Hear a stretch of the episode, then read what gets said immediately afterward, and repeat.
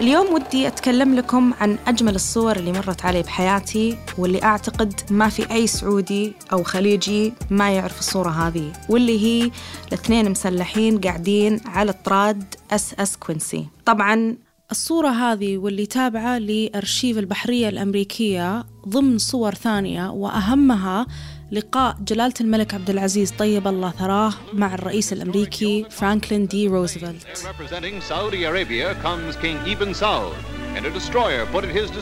والصورة هذه ملتقطة في 14 فبراير سنة 1945 أنا ليش أشوف الصورة هذه جميلة؟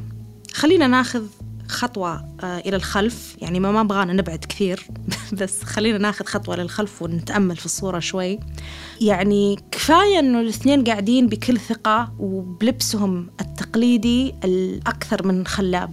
فأنا ودي أتكلم لكم عن اللبس من راسهم لرجولهم.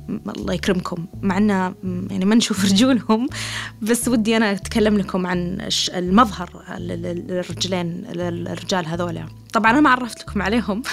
خليني أعرفكم عليهم بالأول. قبل لا ندخل في لبسهم خزيا بس. اللي على اليمين آه، اسمه محمد النعيمة واللي على اليسار اسمه عبد العزيز بن شلهوب. الله يرحمهم اثنيناتهم. طبعا إحنا مرة محظوظين ان نعرف أساميهم لأن عادة الصور القديمة تضيع الأسامي. فصدق الحمد لله هذول الاثنين نعرف أساميهم.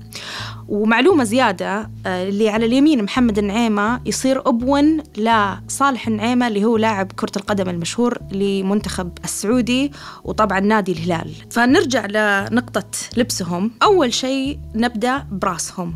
اللي هو اللي كل القطعة اللي كلنا نعرفها اللي هي الشال اللي ملفوف حول راسهم. طبعا هذه القطعة ما تلبس إلا بالشتاء.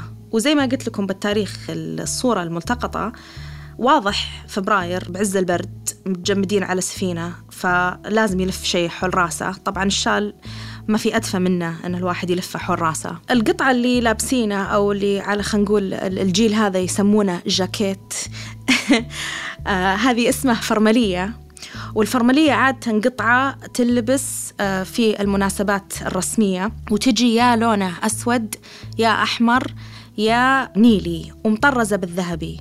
بعض الأحيان تشوفونها بعد مطرزة بالفضي بس الغالب بالذهبي. طبعا أدري أن الصورة أسود وأبيض بس غالب الظن أن اللي لابسينه فرملية لونه نيلية لأن بذاك الوقت النيلي منتشر. تحت الفرملية أو خلينا نكون بشكل آه، أدق تحت الحزام اللي لابسينه. هذه قطعة آه لازم أنا أعترف لكم أني أنا خضعت مع نفسي حروب كثيرة.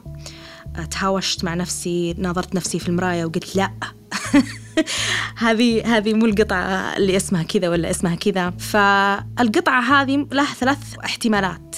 يا أنها تكون صاية يا أنها تكون زبون يا أنها تكون دقلة. طبعا أنا استنتاجي واللي عنده رأي مختلف عن رأيي أمانة. علمونا وأنيرونا يعني برأيكم. أنا برأيي الشخصي أني أشوف أنها زبون. يمكن تقولون ليه؟ الصاية عادة تجي فاتحة. يا تجي بيضة يا تجي بيج وخفيفة وتلبس فوق الثوب. الدقلة عادة ما يلبس شيء فوقه مثل الفرملية. أما الزبون يجي قماشة شوي كذا ثقيل وغامق ومخطط. ويلبس فوقه شيء. فعشان كذا أنا بشخصيا استنتجت أنه زبون. واللي جاهز يتهاوش معاي خلينا ندخل حلبة الحرب ونتناقش في الموضوع. طبعا نقاش ودي الله يعافيكم. طبعا تحت الزبون برأيي الشخصي اللي لابسينه مرودن يمكن أحد بيقول لي غادة شلون؟ وشلون عرفتي؟ لا تتفلسفين واجد. اللي أنا بقول لكم أنه جوجلت وبتشوفون شلون المرودن شكله. عادة الأكمام تصير شكله مثلث بالجنب. وهنا واضح على يده إنه لافن القماش عشان يوريه الخنجر. فهذه تفاصيل اللبس بشكل عام. صراحة زي ما قلت لكم يعني الصورة ليش أنا أحبها؟ لأنها فعليا تصرخ ثقافة. تقول آه هذا أنا. آه أنا جاي قبلكم. أنا منكم وفيكم. أنا رمز لكم. فعليا الصورة بتسعدني لما أشوفها والأكثر اللي يخليني أفكر عن الصورة اللي هي المصور نفسه وإيش المصور فكر فيه لما ألتقط الصورة وأصلا إيش اللي شجعه يقول للاثنين هذولا تعالوا اقعدوا معاي وخليني أصوركم عشان تنشر صورتكم بعدين بعد 40 50 سنة. عاد طبعا في سوالف واجد نقدر نسولفها بال... باللبس أو بالشكل أو بالأجواء اللي حولهم بس خلونا ننهي هنا. والأهم من هذا اللي أنا فعليا ودي نصل له في فكرة البودكاست هذا أننا ما ننسى ما ننسى تاريخنا ما ننسى الأثر اللي تركناه أو اللي تركوه أهالينا من قبلنا واللي حنا ممكن نتركه مستقبلا للأجيال القادمة.